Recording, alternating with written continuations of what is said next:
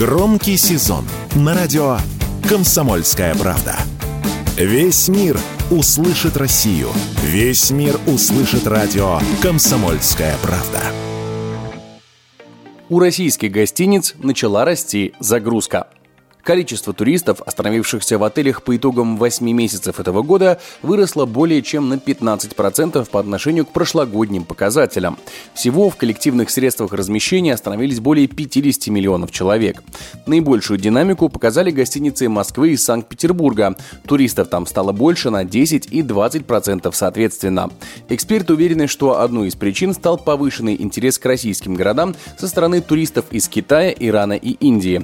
Помимо этого, большое количество наших граждан предпочло зарубежным направлением внутренний туризм. Такое мнение радио «Комсомольская правда» высказал председатель Всероссийского объединения туристов Дмитрий Давыденко. Скорее всего, это вызвано просто перераспределением потоков из зарубежных направлений на российское. Ну и отложенным спросом, потому что в 2022 году все-таки люди меньше ездили из-за опасений. Сейчас этот отложенный спрос начал восстанавливаться, скажем так. Однако вместе с этим упала посещаемость гостиниц южных направлений. Например, в Сочи спрос на отели упал более чем на 10%. В то же время этот город стал самым популярным летним направлением у россиян.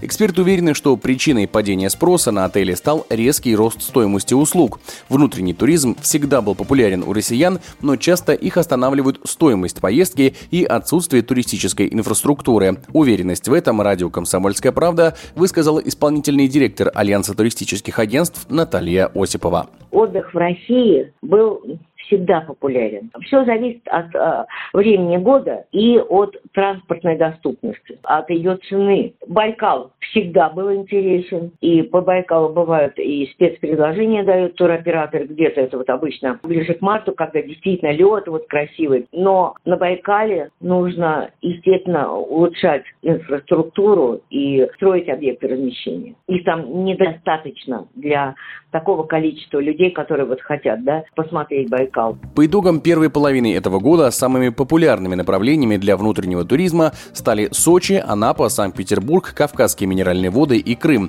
Этим летом они приняли более 90% туристов, отдыхающих по России. Егор Волгин, радио «Комсомольская правда».